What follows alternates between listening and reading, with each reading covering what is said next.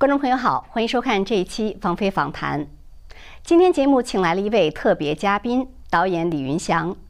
几年前，当李云祥执导的纪录片《活摘》获得广播电视界最高荣誉 Peabody 奖的时候，我曾经邀请他上过节目。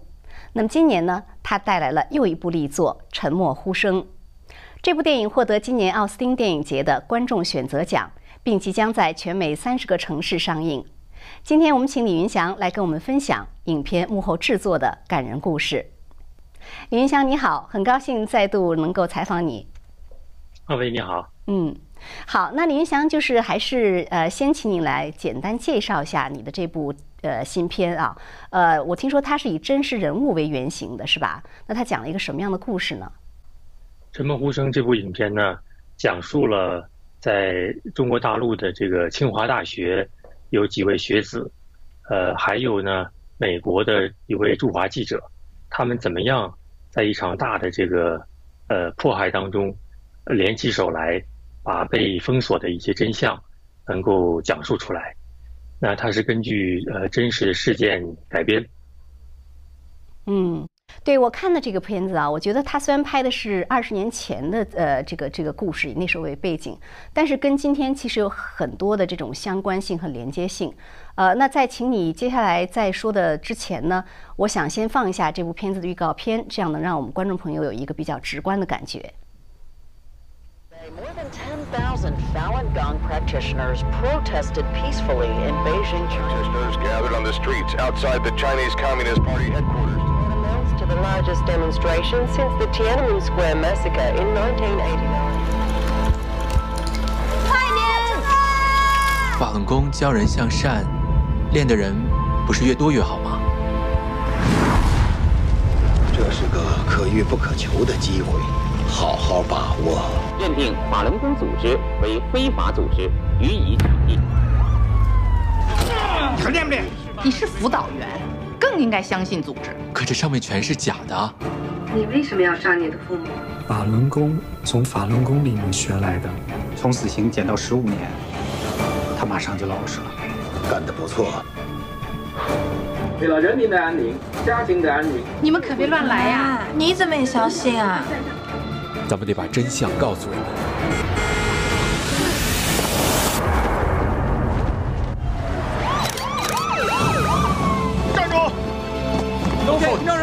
reporter with Chicago Post. You begged me to get you back there, whatever it took. I cannot sit by and watch them be manipulated into turning against each other. 就是这一家。等等。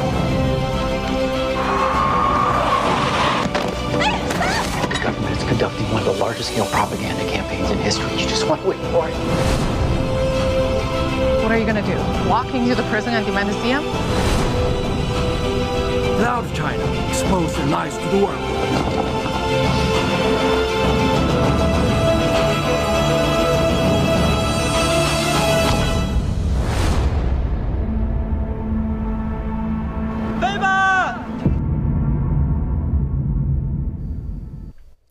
嗯，所以李云祥那个看的这个这个片子啊，我想起就是，呃，几年前采访你，就是因为《活摘》那个纪录片采访你的时候呢，那个纪录片我知道你是八年磨一剑啊，就是你这个属于慢工出精品的这么一个风格。呃，那那个片子讲的就是也是就是两位加拿大的律师哈，他去调查中共这个活摘器官的罪行。那这部片子，我想问问你，你是多少年磨一剑呢？这部电影也是花了很长的时间，呃，因为我们光写剧本呢，就写了几两年多吧，大概是改了几十稿，呃，然后呢，呃，又有大概将近半年左右时间的前置，实际拍摄两个月，然但然后最后后期呢，又将近一年的时间。嗯，那为什么就是什么触动你要拍这么一部片子呢？在。拍上一部纪录片的时候呢，有人给我介绍了一个人，他呢说他从呃中国大陆出来，在监狱里面待了八年多，呃，他呢就是王维宇，那呢我有幸跟他见面，他就把他的故事，呃一五一十的给我讲了一遍，当时我听了之后呢，非常的受感触，因为我们从中国大陆出来的很多人都知道，清华大学那在中国来讲是。这个最高学府之一，他呢当时是在清华大学，呃，马上就要拿到博士学位，嗯。啊，而且是在学校是辅导员，所以可以说，无论是从要想从政也好，要想这个呃进大的公司也好，要想自己创业也好，可以说是前途无量。那么这样一个呃这么优秀的一个人才，在一九九九年中共开始打压法轮功之后呢，一夜之间好像变成了国家公敌一样。那么他面对这种很切实的，呃涉及到自己整个人生的选择的时候，他有什么样的心路历程？他为什么做了这样的选择？他和他的朋友们怎么在这种高压的环境下，还能有勇气把自己的心声讲述出来？呃，所以对我来讲是很大的一个震撼。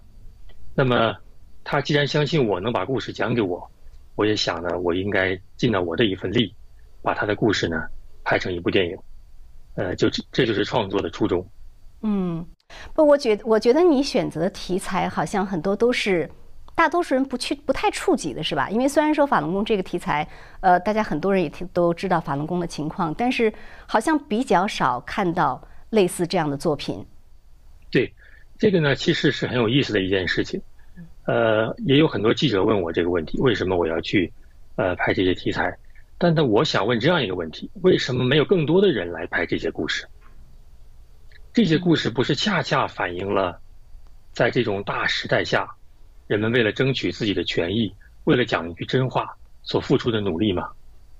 那么，它跟历史上很多那些经典的故事，在高压面前，在危险面前，敢于仗义直言的有什么区别呢？为什么就没有更多的人来拍这些故事呢？那你觉得为什么没有更多的人来拍这些故事呢？那一方面，我想从呃好莱坞的角度吧，从一九九七年当年，我记得有三部好像是题材稍微敏感一点的跟中国有关的影片出来。从那之后呢，越来越多的这个西方的制片人和制作公司，为了能够进到中国大陆这个市场，从一开始有一些自我审查，啊，到现在呢主动迎合，所以为了进到中国这个世界最大的电影市场，呃，很多公司做了一些妥协。那么另外一方面呢，这么长时间以来，呃，中共当局吧也对这个各种团体，呃，散布了很多的可以说是谎言，所以呢，有些人可能也不太清楚到底是怎么回事。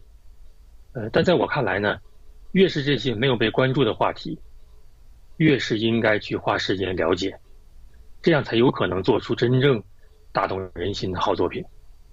是我们看到这些年中共的这个各方面的这种渗透和它的这种呃压力啊，对西方社会其实这个影响是非常大的啊。呃，所以就是我觉得你这个问题是挺好，就是其实呃为应该有更多的人去做这样的事情。呃，那我还想问你一下，就是这个电影的片名，电影的这个英文名叫《Unsilenced》。啊，然后中文呢翻译是“沉默呼声”。其实这两个不是完全同样的意思啊。“unsilenced” 的那个意思就是说，好像是一个本来被沉默的东西，让它不再沉默，是吧？就是你，你为什么起这样一个名字？呃，因为现在，当然在中国大陆很长时间以来了，嗯，人们的心声是很难表达出来的。所有的媒体呢被这个政府控制，包括在网络上，也没有一个真正自由的环境。所以很多人的声音等于是被晋升了，甚至可以讲整个国家都被晋升了。那么，呃，现在在西方世界呢，其实我们也都能够感同身受。有些时候，呃，你要讲真话也是需要一些勇气的。是。啊，我们知道现在有这种取消文化，是吧？嗯，那么很多人呢，有一些观点的时候，他也不太敢去表达。所以我觉得这个故事的可贵之处就在于。它不仅仅是在讲述中国的一群学生，他们的一些抉择。他在逆境当中展现这种精神，其实对很多人，包括西方的观众，我觉得从中也能获得一些启迪。所以这个片名呢，我们就起了一个叫做《Unsilence》。而且我还有一个想法，就是在很多时候人们会讲说我没有故意去呃迎合一些谎言。或者说呢，在谎言面前，我只不过是保持了沉默。但是呢，有的时候，保持沉默本身就已经是谎言了。嗯，是。所以就是呃，我觉得有勇气去讲述这样的故事，本身也是冲破那种无形的阻拦哈，无形的大家各自给各自设的自我设限，或者是一种强大的势力给你设的这样一个限制。是这样，嗯。那么这部影片在筹备到拍摄当中呢，我们也可以说是亲身经历了一下，呃，主人公那种感觉。哦。当然没有那么严重哈，可是呢，在呃实际拍摄当中。其实，在拍摄之前的这个，呃，在 casting 的时候，在选择这个场景的时候，也都遇到了很多的这个各种各样的压力和阻挠。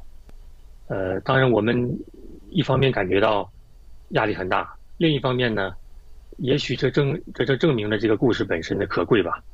啊，如果你要拍一个简单的呃浪漫爱情喜剧，我想可能也就没什么阻力了。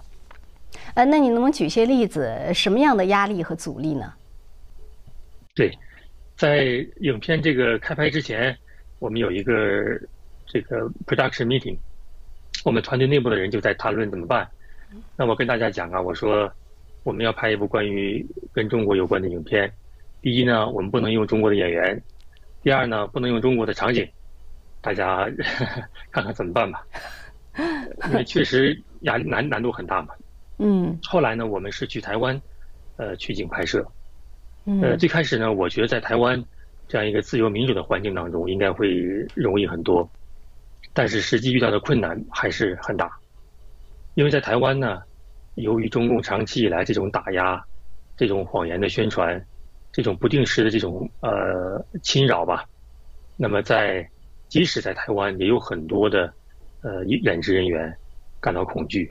或者是不愿意参加这样一部影片的拍摄，所以我们在选角、场景方方面面，经常遇到有人已经答应了，也同意来出演了，那么后来呢，在临开拍前不长的时间，决定不参加了。那原因呢，好像是来自家里面，甚至来自台湾影视界的一些大佬，给他很大的这个压力。那么也有场景呢，我们的人员已经去开始置景，第二天就要拍摄了。那么得到通知说不可以拍了，所以等于每天，呃十二三个小时拍摄完毕之后，我们连夜还要再去寻找第二天拍摄的场景，所以整个强度还是蛮大的。哦，在台湾也会碰到这样的情况啊，就是我我印象中台湾民众，呃总体来说应该是比较反感中共的，呃我没有想到就是说台湾的这个这个演艺界的还也会就是在这样的一个受这样的大的影响。他们是担心以后在中国发展有问题吗？我想很多人是的，因为在台湾出版的影视作品，台湾市场相对还是比较小嘛。那么可以理解的呢，很多人都希望能够把作品卖到中国大陆去。那中国大陆呢，又是一个呃红线很多、地雷很多这么一个市场，搞不准哪一天就被上了黑名单，啊，被逼道歉呐，或者是采取其他的一些做法。所以呢，人们就。生怕得罪了中国大陆的一些人士，啊，哪怕内心很支持这样一部作品，有的时候也不愿意来参与。嗯，这个真的是就是拍这样的片的一这个这个可以说是难度啊。等一下我们再看再问问你，就是在拍片过程中还有什么样的呃幕后的这种要克服的东西。但我想先问你一个事情，就是刚才你提到那个剧本，呃，你说这个剧本呢就是改了几十次，然后花了很长时间去写。那这个是正常的吗？就是在业界，它算是正常的时间，还算时间长的？呃，为什么会改这么多次呢？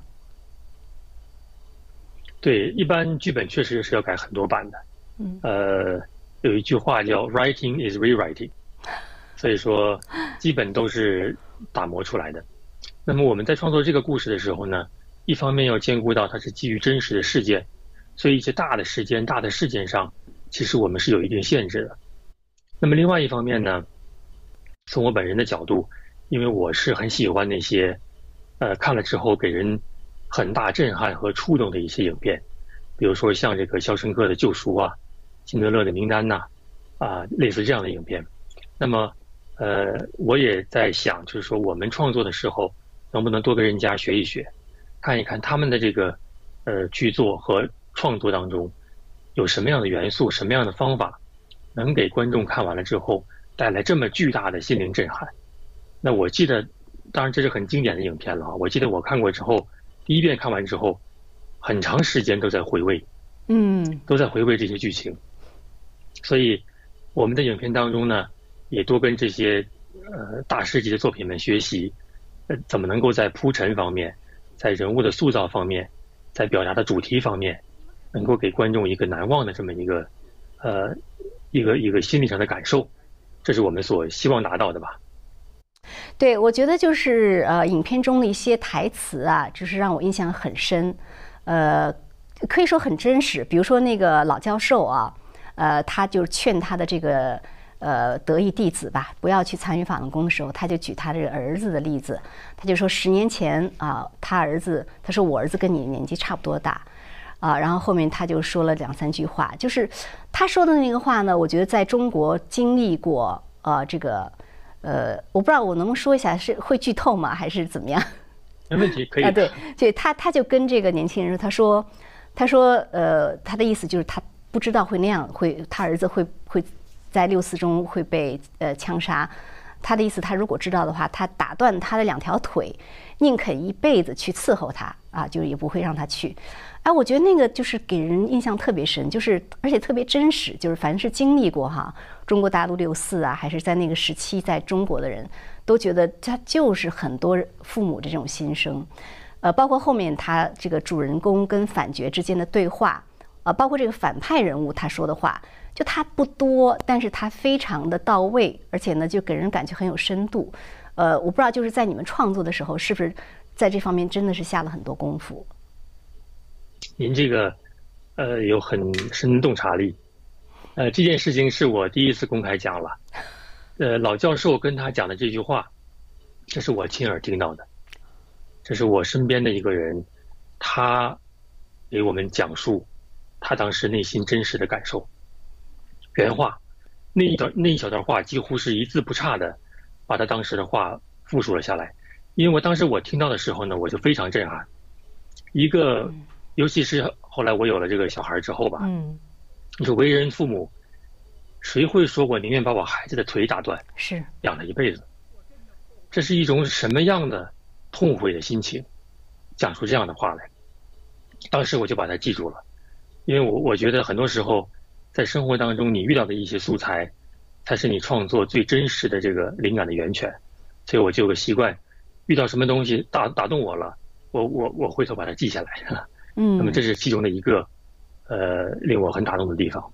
嗯，是，而且其他的这个台词，我觉得就是他，他他似乎不，就是你的给我的感觉就是你不想让他说很多话，但是呢，你让他说的话都是在那种情景之下，就是让人感觉特别真实的那些话。所以我觉得这个台词啊，就是说你要说到回味的话呢，可能这个是让观众会很打动观众的一部分。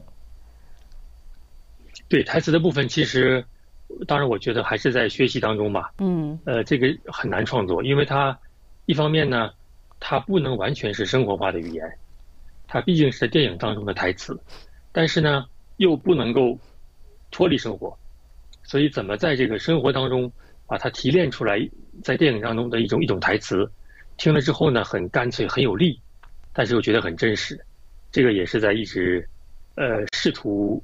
突破的地方吧，是我觉得这个其实很关键的，因为你第一要素让观众看了要觉得真实哈。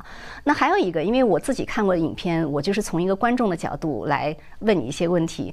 还有一个就是说呢，我觉得这个演技的话，呃，我也比较呃让我印象深刻，就一个是主角的演技，呃，当然我看这个媒体报道说，呃，您这个片子几位呃主角是台湾的新秀演员哈。但是我觉得那个主角的演技真的是挺成熟的，而且特别是他最后从监狱走出来那一段，呃，他后面跟着两个警察，我不知道他是不是就当时是以为自己会上刑场还是怎么样，就是他那个脸上的表情，你一看你就会觉得他有很多东西，呃，我不知道您是不是就是在跟主角讲戏的时候 要跟他过这些东西。呃，我们这一位呃主角呢，呃，他其实是。呃，台湾的一名新秀的演员，他科班表演系毕业之后呢，演了一些不同的小一点的这个作品。那么我们在选角的时候呢，呃，就跟他有一个很深入的沟通。嗯，我第一次见他呢，我的感受就是，他的这个专注力特别打动我。因为演员呢，尤其是好的演员，一个是专注力，一个是想象力。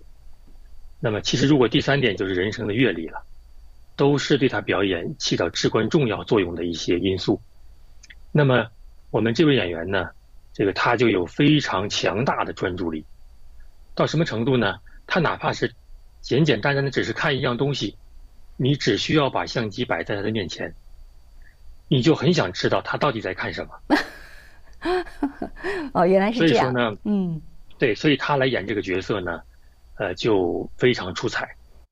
呃，在你说那一场戏呢，当他走过这个长长的监狱的走廊的时候，当时我们是有过一个探讨。那他有问我说：“导演，你觉得这场戏，呃，有什么要求、什么想法？”我说：“我们要不要试一试？假设你走这一小段路，就是你走完你。”整个人生的旅程啊，他说好，我明白了。这演员还有个特点，他很有灵性，就是一讲他就马上明白了。那么他回去走这一趟，他的眼神当中呢，能感觉到他对父母的不舍，对他的这个呃妻子的一些怀念，对他的孩子，对他的同事同学，同时呢，也能感觉到他在这种环境下的一种坚定。所以是很有层次的一种表演。当时我记得我们时间很紧张啊，因为人家监狱这这个监狱给我们的时间很短，要马上拍完，所以我们架起来之后，好，真的到一个监狱去拍，嗯，是，那是是个真实的监狱，很短的时间就把他这个这条拿下来了，所以我我我个人觉得很满意。对，所以你看，就是你说的这个很多层次啊，怪所，所以这就是为什么我看的时候，我觉得它有很多东西，呃，当然不是完全能意识到是什么东西啊，但是它会让观众印象深刻，呃，然后另外一个就让我印象很深的人呢，是那个最大的反派，演反派的这个书记的这个角色，就我当时看的时候，我就在想说，我说哇，我说一个台湾的演员。能演出大陆这个政法委的这种这种人的这种阴险啊，这种不动声色，我觉得不可思议。我觉得这这演的太到位了。对这位演员呢，呃，他叫王自强，呃，是我很尊重的一位演员。他本人呢有非常传奇般的这个人生阅历。他之前是台湾特种部队的一名教官。呃，那后来呢，这个在退伍之后吧。呃，给很多大的这个老板呐，或者是名人，啊，负责他们的这个安保工作，所以他可以说两岸三地，呃，很大的场面，很多的这个很高阶的一些社会层面吧，他都有所有所接触，所以无无疑来讲呢，他的观察和他的这个阅历，他应该说什么都见过了。那么另外一方面呢，就是他，呃，很用心，在这个剧本当中啊，我们并没有去。给出这个人究竟是来自于哪一个政府单位？嗯，但是他本人在看过剧本之后，他自己做了研究。他刚跟我一见面就说：“说导演，这个角色是不是六一零办公室的人？”哎，我当时也很惊讶。哇，那说明他做了大量的这个研究工作，一眼就看出来这个人从哪里来。那跟他配合当中呢，呃，我感觉非常酣畅淋漓，可以说。因为每每一场戏，他的一些新鲜的想法，我们一些呃思想的碰撞，总是有一些非常出彩的地方。他的一些很小的动作，啊，比如有一场戏，他从一个办公室出来之后，呃，不经意间把桌子上的这个党旗和国旗稍微调整了一下，然后就走了。动作不多，他的表情也控制的非常精准，但是呢。几乎每个人看完都跟我讲说：“哇，这个人太吓人了，这个演员哪里找的？”是，我也记得那场戏，对，就让人呃印印象很深刻。对，虽然说他这个在语言呐、行动上，其实他都表现上是不动声色啊，但是他其实后面有很多东西，把他的生活阅历呀和对这个片子、对这个故事的理解都融进去了，是吧？对，而且呢，呃。这个合作还不仅仅是在怎么把这些戏演好的问题，对这个角色上，呃，这位演员有非常深刻的理解。那我之前不是讲有一个场景被被人家取消了嘛？哦，那个场景就是杨书记本来的办公室。我们有一个很大的办公室给他来拍戏。那后来呢？取消之后，我们想怎么办呢？等于是把这个坏事变成了好事，就想这样吧。我们表现了杨书记这么多的层面，但恰恰缺少一个他自己的一个时光，他作为一个更人性化的一面。所以呢，就把这场戏换成了在他的寓所、他的公寓里面、他的这个别墅里面，他在精心的来保养自己的手表。那这场戏，呃，换了地方之后，他本人知道之后，他也他也非常激动。他说：“哎呀，我一直也在想，怎么能让我这个角色更加饱满，更加贴近这个观众，更立体的一个层面。所以等于这样不谋而合，修改了之后呢，那场戏他的表演也非常精彩。我觉得在修表，然后这个关键的时刻抬头这一看，好像给人印象很深刻的样子。对，我也记得那个场景。呃，我觉得那个真的是不错的，而且给人感觉很有西方大片的格局啊，就是在这种用这样的一个场景去表现他的人啊，这个这个人物。嗯，另外还有一个就是我我我必须得说一下，就是这个片子的酷刑场景有三个主要的哈。呃，我觉得拍的特别真实，特别恐怖。呃，我我基本上看的时候，嗯，不太敢看，然后我把声音都要关掉。呃，我觉得拍这样的酷刑场景，对于摄制组啊、演员啊，是不是也是，就是挺挺大挑战、挺艰难的这么一个事儿呢？在剧作的时候，呃，以及在准备拍摄的时候呢，呃，这个部分是经过非常多的考量。嗯，因为一方面呢，呃，在中国大陆我采访过的很多法轮功学员也好，也因为其他原因在中国受打压的一些人士也好，他们所经历的这个酷刑和经历的实际的这个状况。其实是非常的惨烈的，要远远超过我们电影当中表现的这个场景。但是另一方面呢，电影当中如果你表现的太过了，是那观众看都不敢看，对，好像也不是我们要实现的这个目的。所以我们基本上没有太去呈现，呃，特别血腥的这种场面。很多时候呢是靠一种隐喻或者靠一种暗示，让观众自己去脑补。啊，所以呢，现在很多人看了觉得。哎，很受触动，但还不至于说不敢看的这种程度。在拍摄的时候呢，呃，比如说其中郭霞，她承受了很不人道的一些这个酷刑。那么我跟这位演员也有很好的一些交流和沟通。呃，他也很勇敢。呃，因为你拍摄这样的场景，啊，这么多人在看，其实对演员挑战是很大的。嗯，是。那么当时呢，我们把所有人集中在一起，跟大家讲了这个酷刑背后真实的情况是什么。我们为什么要拍这个酷刑？然后现场呢，呃，除非特特别有必要的，我们也把这个很多人员就清场吧，现场只留下几个人，这样呢，让演员能够在一个更安静的环境当中专心的去表演。是，呃，就是说，我觉得确实是像你说的，就是他那个又不能够完全的，我觉得像真实是，因为我们看到了很多。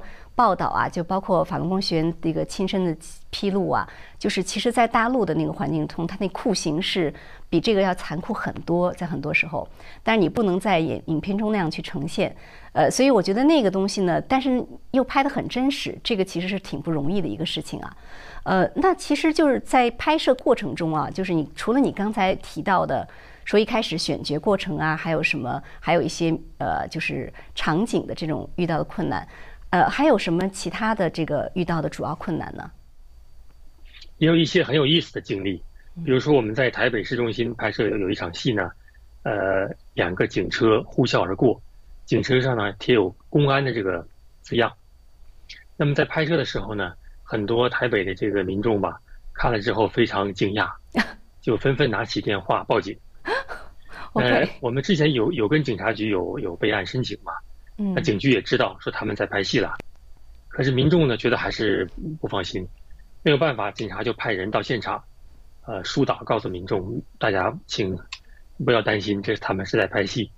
这个事情第二天呢，我们还上了当地的这个报纸，那就说明在这个呃中共军机的长期干扰啊，嗯，各种各样打压下呀，其实是给台湾的民众造成了很不好的一些阴影。对你说到这个，就是我想就是要在台湾呈现二十年前的北京，这个也不是一件容易事，是吧？是这样的，呃，当然你现在要是回到北京拍，拍二十年前，应该也也也很难。也拍，对对对，嗯，难度很大。台湾呢，还有一点好处，就是在台北吧，它因为呃，像这种强制拆迁，它没有嘛，对吧？所以很多建筑得以保存。那么在不同时期的这个建筑和场景呢，其实还都是可以找到的。呃，再加上我们有一个非常好的美术团队，呃，他们呢其实也在中国工作过，所以呢，呃，我们在尽最大努力的能够去还原呃中国的一些场景，但是包括道具啊、置景。啊，包括服装，我们当时有一个讨论，就是如果你去想百分百真实的还原，呃，九九年或者是两千年中国大陆的这个情况，其实是不现实的，尤其是我们这个预算，你根本是做不到的。嗯，比如说你在街上拍一些外景，那车来车往，很多东西是你不可能都把它封住嘛，对吧？所以后来呢，我们的一个目标就是不要去管它。这个东西本身是不是百分之百的准确？要我们要管这个东西呈现的一种感觉，这种感觉是不是带有一点历史感，同时呢又不又跟现在能够贴近？为什么我们做这样一个选择呢？因为这是一个历史事件，但这个事件到今天为止并没有结束，那到今天还在几乎是左右的左右中国政局的很主要的一部分。所以呢，我们不希望观众看完电影之后觉得哇，这是老黄历了吧？没有，我们希望它既既有这个历史的厚重感，同时呢，还能够告诉大家，这场迫害还在持续，很多人还在中国大陆日以继夜的冒着生命危险去把自己的心声表达出来。嗯，其中有一个场景就是清华大学那个校门左边那个清华大学四个字，那个是在哪儿拍的？也是在台湾拍的。呃，我知道，就是是找了一个学校的门，然后把这个匾放上去吗？呃，其实是的。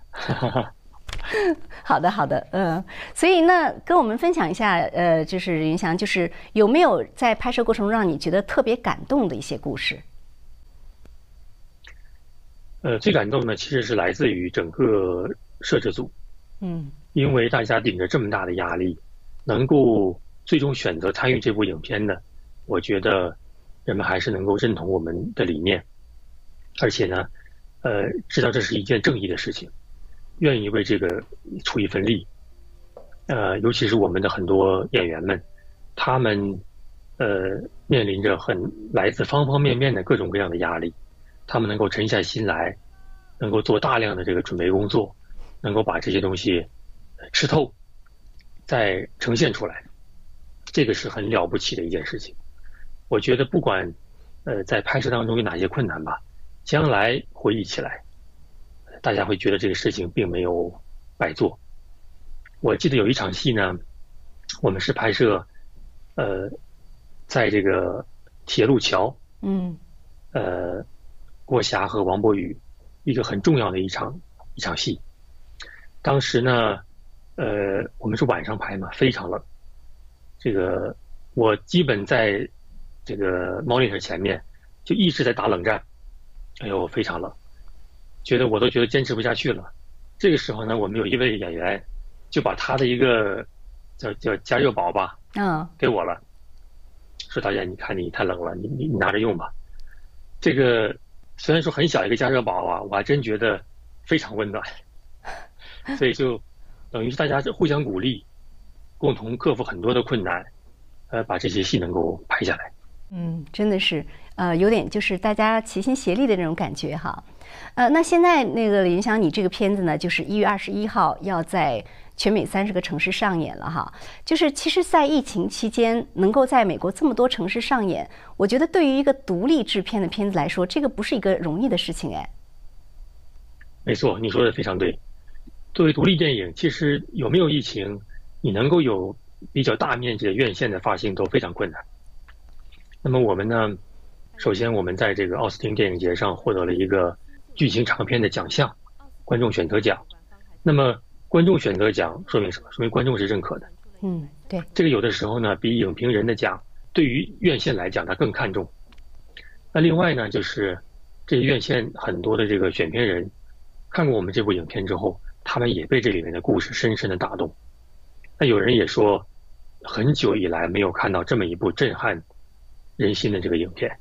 当然，这个我们知道，现在好莱坞呢，呃，从这个市场的考量吧，更多的来拍一些这个呃 sequel 是吧？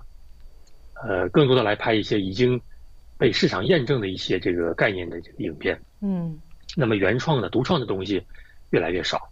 那么我们能够直击这个敏感的议题，能够把人性当中最真实的部分拿出来展现，所以我觉得很多人看了是会很很感动。也正因为此呢，他们给了我们这样一个机会。呃，疫情当中当然是还是很艰难吧，所以也希望大家如果有条件的话，能够到影院去支持我们这部影片，因为影片在拍的时候，呃，当然更多的考虑是在大屏幕上、大荧幕上，包括它这个立体声的一种效果。所以呢，应该在视听感受上，可能比家里看还要好一些。嗯，呃，这三十个城市里面包括哪些主要城市？稍微给我们讲一下。对，呃，包括纽约、呃，洛杉矶、呃，芝加哥、华盛顿 D.C.、呃，休斯顿、呃，旧金山、呃等很多主要的城市。那么大家可以上 unsilencedmovie.com 我们的这个网站上，上面有整个戏院的完整的列表。而且呢，也有这个订票的连接。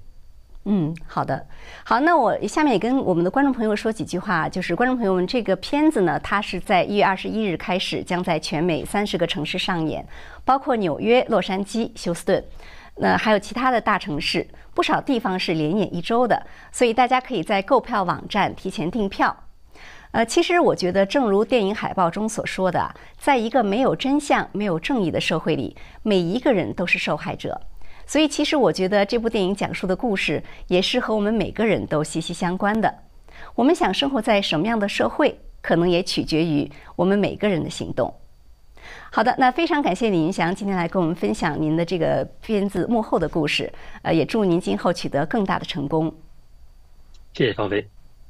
好，观众朋友，那也感谢您收看这一期的方飞访谈。我们下次节目再见。